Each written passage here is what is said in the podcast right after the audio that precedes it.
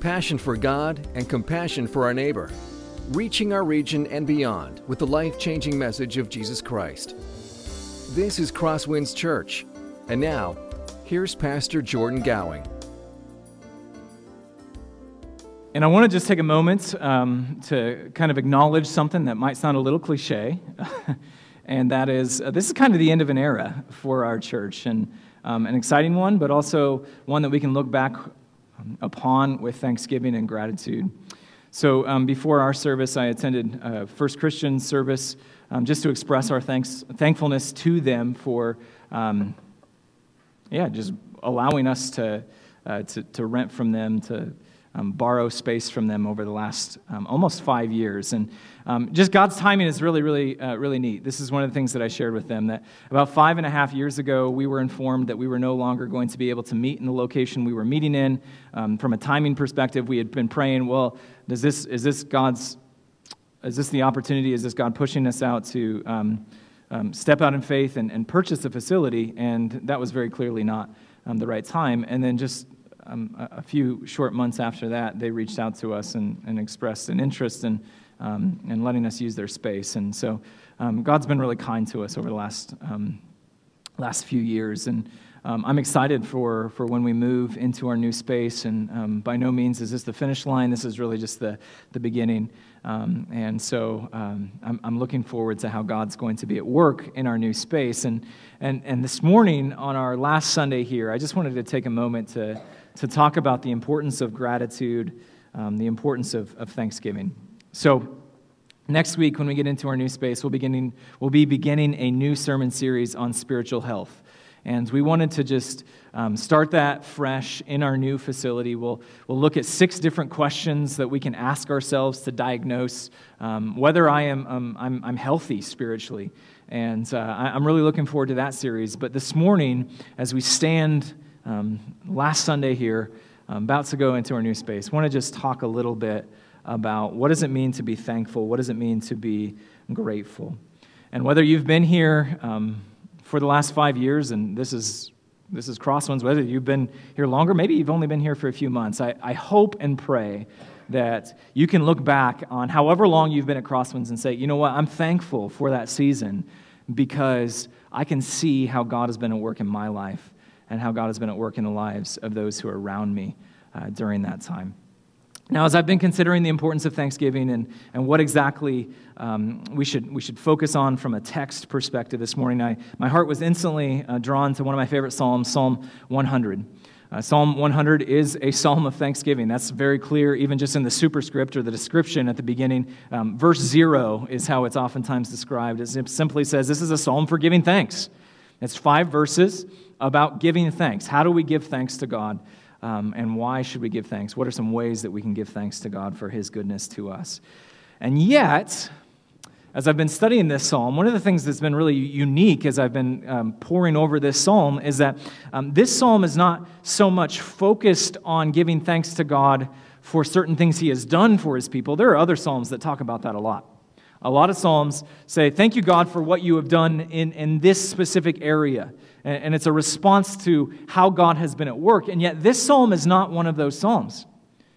This psalm primarily is focused on giving thanks to God, not for what he's done, but for who he is and, and what his character is like, what, what God himself is actually like. All the things that God does are rooted in who he is, and, and this is what should motivate, motivate us to be thankful Christians. And this matters because when we look at our lives and we're going through um, good seasons, it's, it's really easy for us to give thanks. And yet, when, when we're going through harder times, it can be harder for us to express thanks. And this text reminds us that even if you can't find something to be thankful to God for, we still worship a someone, a God who is worthy of our gratitude. And that's what Psalm 100 declares very, very clearly, very loudly. We have a God who is worthy of our thanksgiving. And that's what I hope our takeaway is this morning. Very simple. It's just a command to gratitude that we would be a people who give thanks to our good and faithful God. That's the message of Psalm 100. Give thanks to our good and faithful God. And we're going to see that this psalm, it's only five verses long, but it is filled with commands. There's seven commands in these five verses about how we are to give thanks how we are to express our gratitude to the Lord. And that's what we'll be looking at this morning. Uh, what we're going to do is we're going to break the psalm into really two parts because that's, I think, how the psalm itself is broken down. First, there's this description of how we are to give thanks, and we're just going to look at that under the, the word thankful that we are to be thankful. How do we express our thanksgiving, our gratitude to God? And then, second, worthy. That God is worthy of our gratitude. And, and so we'll consider just briefly, even as this text does, what we have to be thankful for when it comes to our God. Now, before we jump into this psalm, I want to just take a, a moment to consider how exactly do we understand a psalm? How do we interpret a psalm? How do we read these types of of, of, chapters in the Bible. The book of Psalms is a collection of 150 different songs that are given to us that are, it's really the, the hymn book or the song book of the, the church. And, and it's all about God's goodness and gives us, gives us the words to praise God in, in really good times and really hard times. In, in every situation, we find those kind of things in the Psalms. And yet, most of the time, when we're reading the Psalms, we can look at these songs in isolation we can kind of see it like a newspaper that's got different stories, different articles that, that aren't really connected all that much, and uh, there's not really all this, this connective tissue. And, and, and it's true in one sense that these Psalms are, are individual Psalms. And yet, we should always try to consider how are these Psalms fitting together? How are they connected to one another? And so when we look at Psalm 100, if we were reading Psalm 100 in context and in the, in the progression of the Psalms, we would notice that Psalm 100 is in book four of the Psalms. There's five books, five collections of Psalms in the book of Psalms. And we'll also notice that there's a number of parallels between Psalm 100 and what comes just a couple chapters earlier, Psalm 95. And the parables or the parallels are so so extreme, so, so great, that it can't be a coincidence. Both of these Psalms are talking about the exact same thing. What's more, after you get to Psalm 95, what comes next? It's 96, and then 97, 98, 99. And that chunk of Psalms right there, 96 through 99, all talk about the kingship of God. That the, the Lord is the king of all creation. And so we're finding ourselves in the midst of this chunk of Psalms that are talking about how good and how great this God is, who is the king of all creation. And while the word king this talk about the royalty, the kingship of God is not explicitly mentioned in our psalm. If we're reading this psalm in the context of the psalms, we'll see that this psalm, in one way, is giving thanks to, is expressing gratitude to God for the fact that he is a good king. Now, there's something else that's worth noting as we look at Psalm 100. I mentioned that Psalm 100 contains seven different commands. It's actually found in the first four verses. There's these seven different commands or imperatives on how to give thanks. Now, our English Bibles, and really just the English language, doesn't give us a good way of making a command plural. So, if you were, for example, to come to our house um, one night and join us for supper, and you heard me say, Eat your food, finish your food. You would not know if I was talking to all my children or just one of them without the context of looking at their plates, right? You'd have to have context there to understand am I talking to multiple people, giving a command to multiple people, or just to one person? Now, the book of, uh, excuse me, the Hebrew language and, and the book of Psalms, because it was written in Hebrew, doesn't have that problem. The imperative in Hebrew can either be singular or it can be plural. And what we see as we look at all of these commands is that all of these commands are in the plural. Every single one of them, if we were to translate them more accurately but a little you know, more woodenly, would be You all give thanks. You all make a joyful noise. You all serve the Lord with gladness. Those kind of things.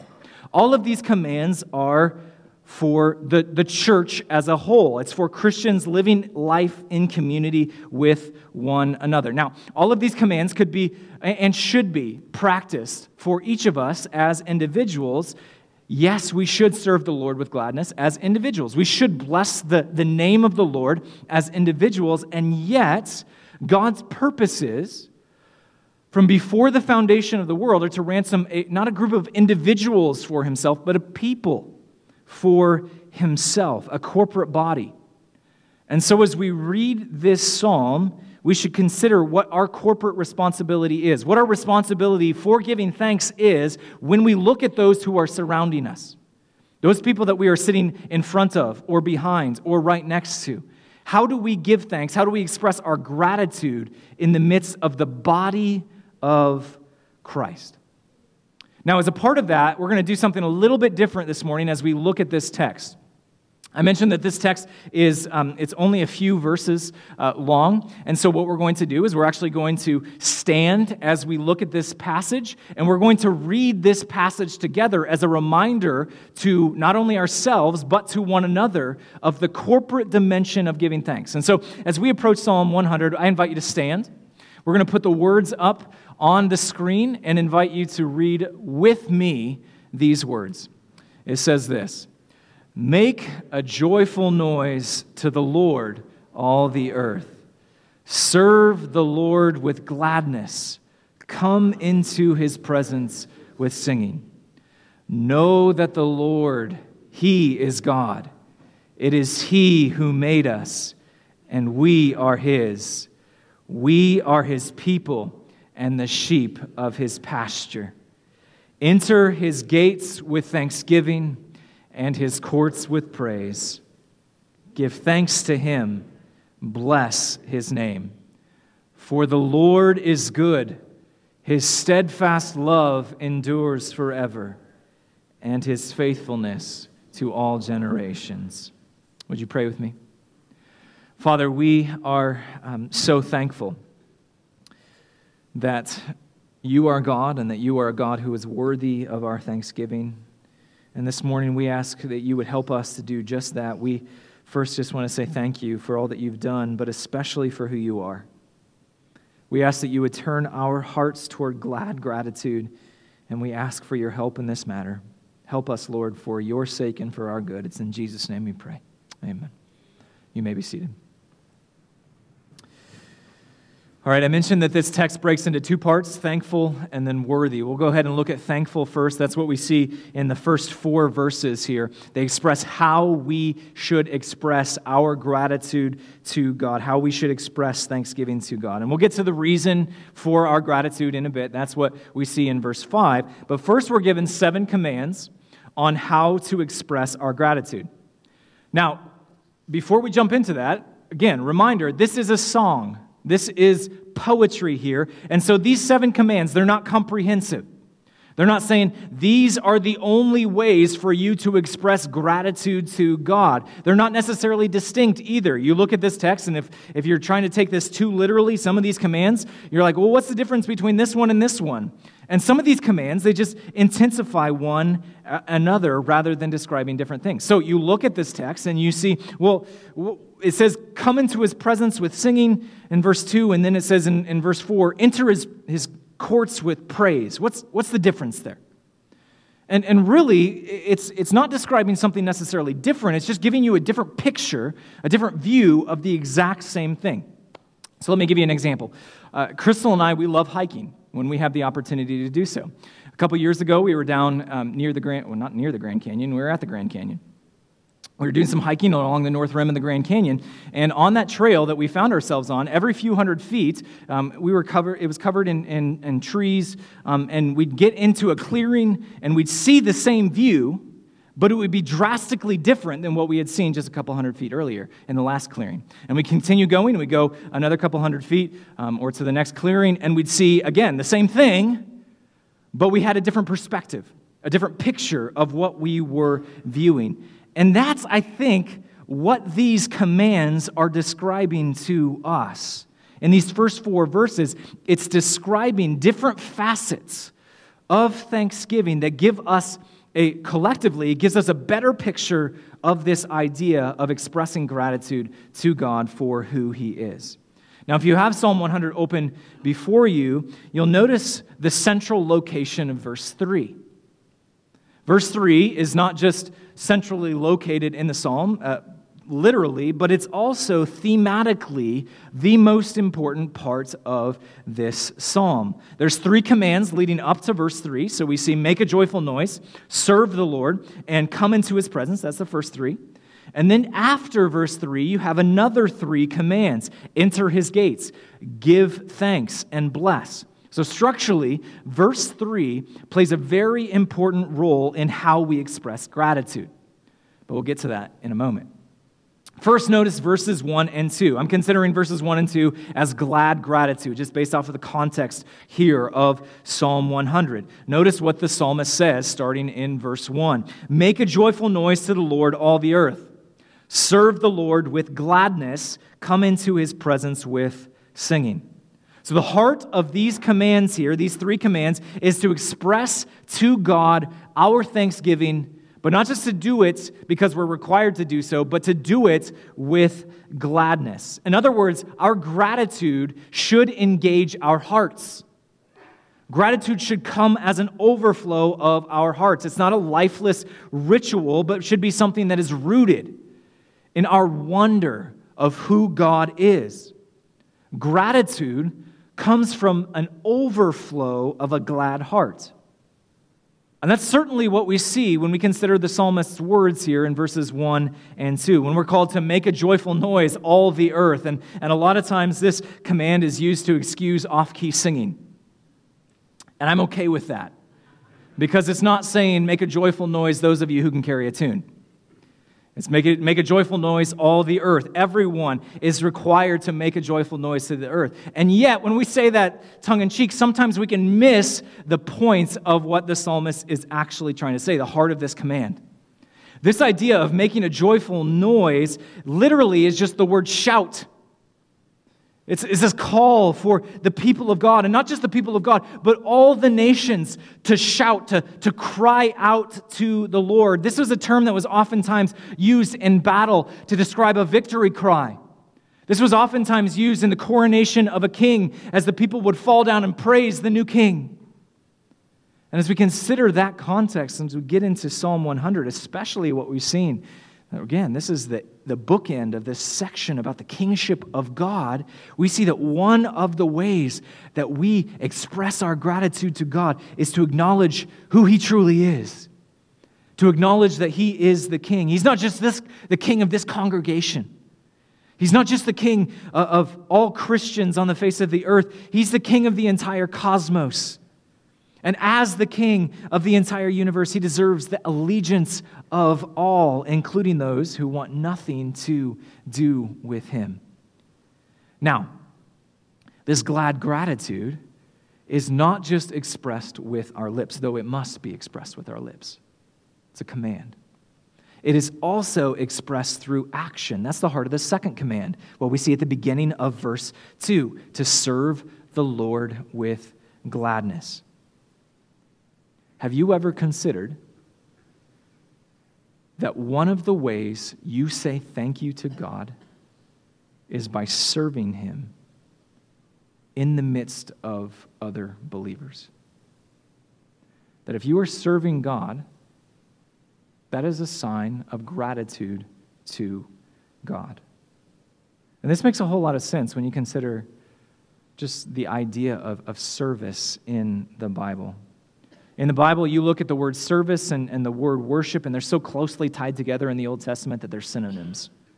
You serve the Lord, you worship the Lord. Those are the, the, they're essentially synonyms in the Old Testament. You look at the New Testament, it's similar.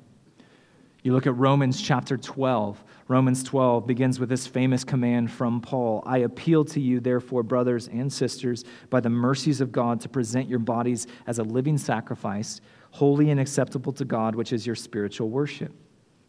Notice what Paul says here in this text. Spiritual worship is in the light of the mercy of God, or in other words, because of or in response to the mercy of God, an expression of gratitude to God for his mercy. Spiritual worship is to offer up your entire life to God. That nothing is off limits for this God. And then you keep reading Romans 12. You don't just stop at verse 2. You keep reading Romans 12 and you get to verses 3 through 7 and you realize what Paul is saying. In verses 3 through 7, Paul talks about serving one another with your gifts in the church. And, and he's saying, you know, this is part of worship, that this is how you worship God. This is how you express gratitude to God for his, his abundant mercies that he has shown to you, is you serve one another. And this must be done with gladness. That this isn't compulsory. And this is what makes, this is what makes service an actual expression of gratitude. If you don't have gladness, then service is just a ritual it isn't an expression of thanksgiving to God for what He has done for you. God calls us to be a people who express our gladness, not just with our words, but also with our actions in the midst of the congregation of God's people. Notice there's a third command here third command gets back to this idea of expressing gratitude with our words. It says, Come into his presence with singing. It's, it's probably a very similar meaning here to this idea of a joyful noise to the Lord. Um, but just again, like the, the different scenes or the different views of the Grand Canyon give us a bigger picture uh, of the same thing, this is giving us a different view, but a bigger and better picture when taken together of what it means to express gladness, gladness to God. We are supposed to, notice, do this together. We've talked about this already, but when it says come into his presence, it's assumed in the Old Testament this is a reference to coming into the temple. And it's, it's assumed that we're doing this with other believers as well. You look at the Old Testament, and you look in, at, at, all the songs that are sung in the Old Testament to God, all the songs that specifically are focusing on gratitude, and there might be a couple that are sung by just one person while they're alone. I think of, of Jonah chapter 2. Jonah 2, he's, he's by himself. He expressed thanksgiving to God for his specific circumstances.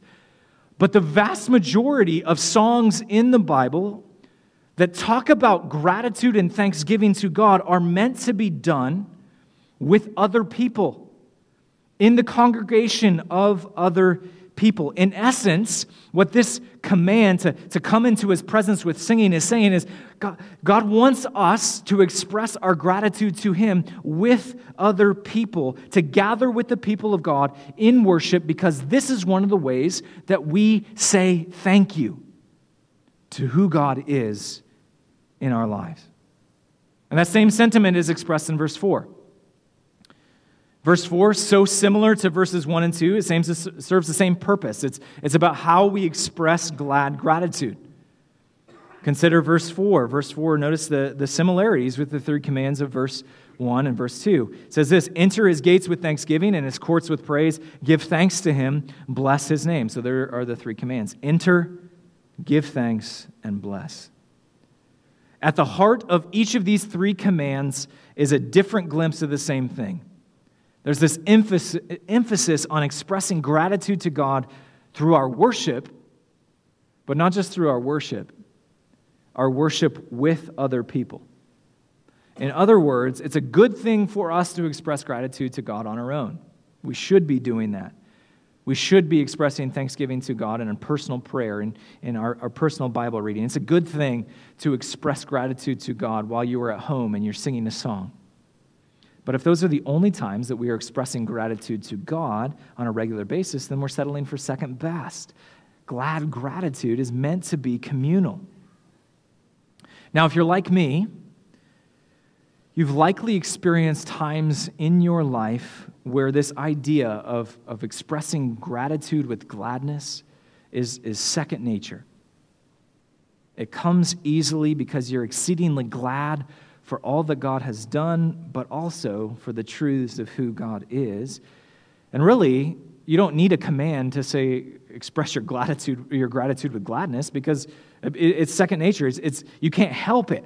It's just the overflow of your heart. And yet, there are other times where the idea of being glad is so far away that it seems impossible to even fathom how you can get from here all the way to there.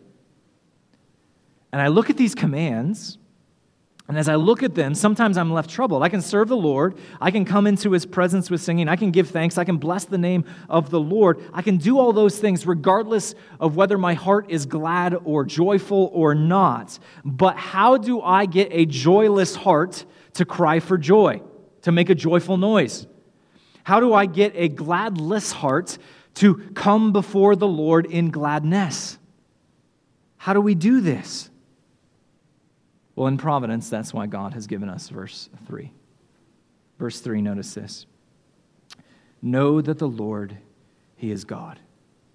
It is He who made us, and we are His. We are His people and the sheep of His pasture if the rest of what we've looked at so far here in this psalm is this gratitude that's the overflow of the heart, here in verse 3, we see gratitude that is the overflow of the head. It is an expression of gratitude to a God who is worthy of thanksgiving by pursuing Him, by seeking to know Him, to chase after Him, to seek a, different, a deeper knowledge of Him to have a greater intimacy with Him. And of course, this is not just an academic exercise. When we consider the what, so to speak, of what we are to know, what it means to, to know the Lord, we see the emphasis is incredibly relational here.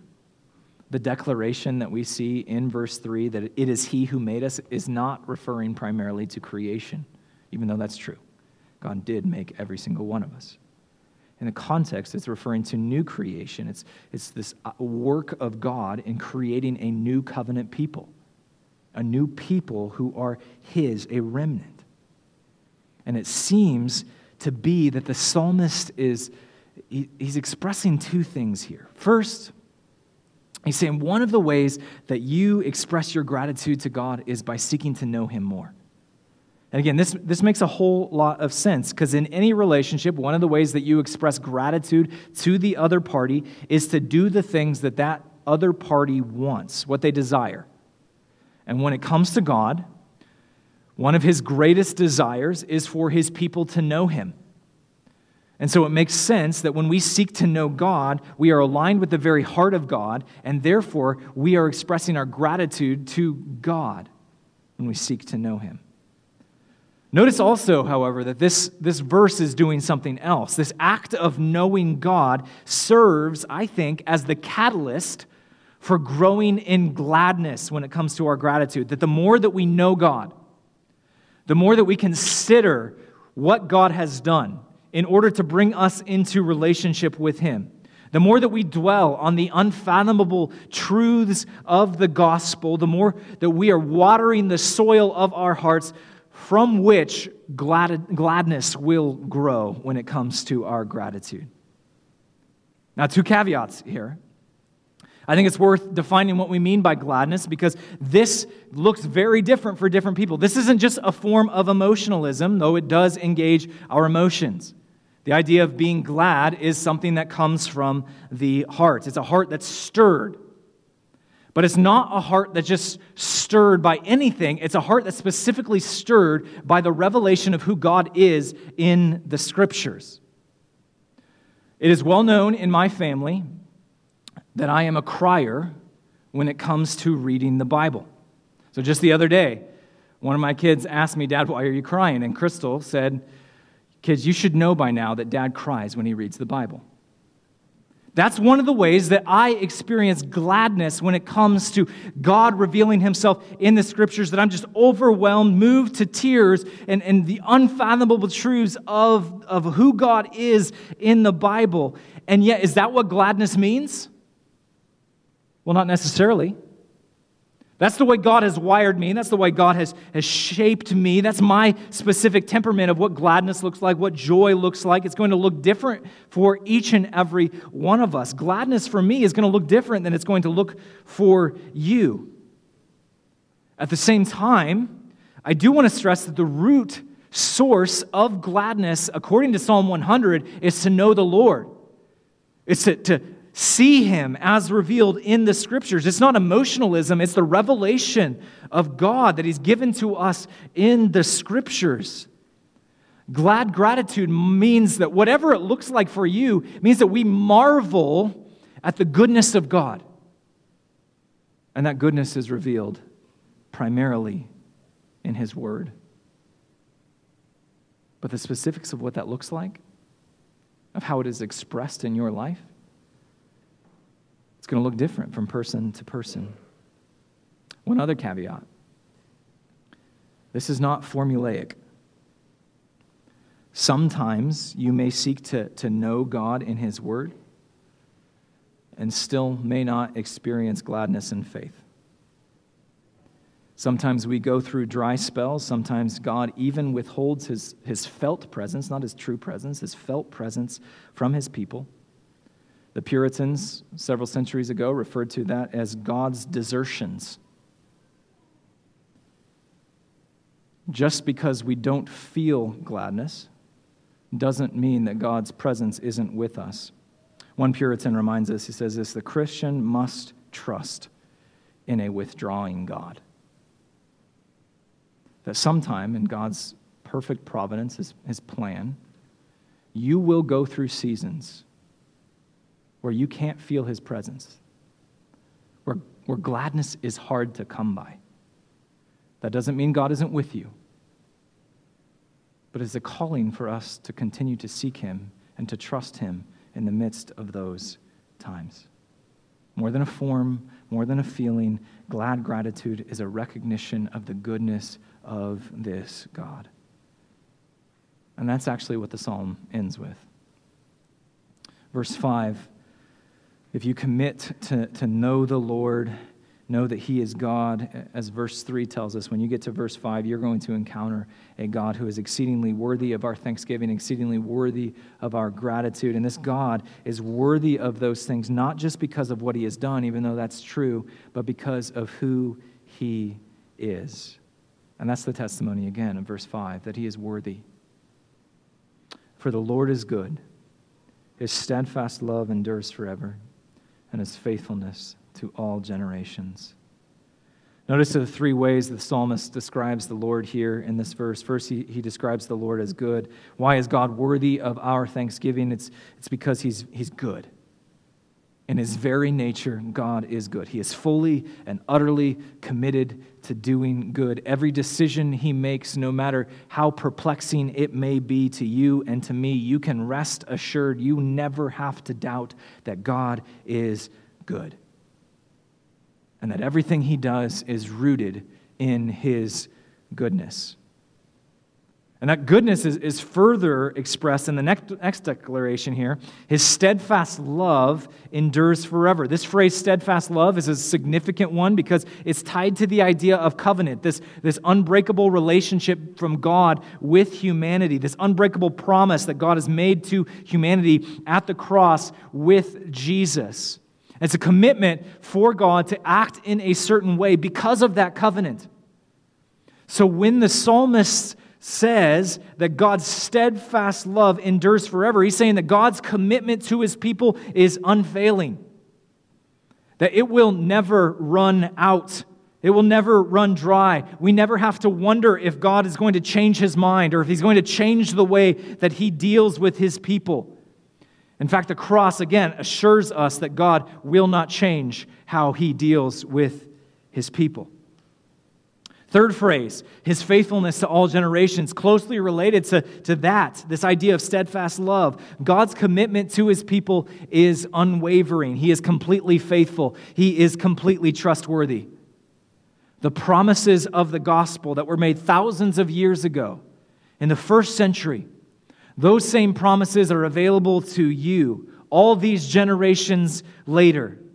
And the promises of the gospel will be there for your children and for your grandchildren, and on and on and on until the Lord sees fit to return. The faithfulness of the Lord endures for all generations. No wonder this psalm declares that our God, who is good, is worthy of our thanksgiving. a God who never changes his mind, who is perfectly good, who is utterly committed to his people. This God who remains faithful in spite of un- our unfaithfulness, that we're never left wondering did God really mean that? Will God change his mind? Can God really be trusted? The testimony of the Bible tells us that this God is faithful, his steadfast love endures forever, that he is good. It's bound up in the very nature of who God is. It's on display in the book of Exodus, and I kind of just want to close with this. In the book of Exodus, Moses is leading the people of Israel out of Egypt, and he asks God this in Exodus 33. Moses said to the Lord, See, you say to me, Bring up this people, but you have not let me know whom you will send with me. Yet you have said, I know you by name, and you have also found favor in my sight. Now, therefore, if I have found favor in your sight, please show me now your ways, that I may know you in order to find favor in your sight. Consider, too, that this nation is your people. So, Moses here He's, he's asking God, hey, you know, you've asked me to do all this. You've asked me to lead the people of Israel out of Egypt. You've asked me to step out in faith here. But, but who are you, God? Who are you really? Like, what's, what's the heart of your character? The center of, of who you are? I know you a little. How, how can I describe you to the people that you have called me to lead? Notice how God responds a few verses later the Lord descended in the cloud and stood with him, Moses, there, and proclaimed the name of the Lord. The Lord passed before him and proclaimed, The Lord, the Lord, a God merciful and gracious, slow to anger, and abounding in steadfast love and faithfulness. This is an astounding moment because God decides to come down to Moses and he declares, This is who I am. This is, this is the core of who I am. And how does he describe his, his character? He says, I'm merciful and I'm gracious and I'm slow to anger. I'm abounding in steadfast love and faithfulness. And that's what we see here in Psalm 100 that this God is overflowing with faithfulness, that other people will fail you, but this God never will, because he is utterly committed to his people. No wonder this God is worthy of our thanksgiving. When we began this morning, I said this is a, quite the moment for our congregation because it's the end of one era and it's the beginning of a new one. And we have much to be thankful for for the last several years. But above all, we have a God who is worthy of thanksgiving. Not only or even primarily because of what he has done, but because of who he is. So let's be a people who give thanks to our good and faithful God because he's good, because he's faithful, because he will never let us down, even when our circumstances don't lead to thanksgiving. The character of God does. This is a God who is worthy of our thanksgiving. Let's pray. Father, we, we do indeed give thanks. Because you are good. In spite of all of the ways that we are not good, you remain good. That you remain committed to your people. Thank you, God.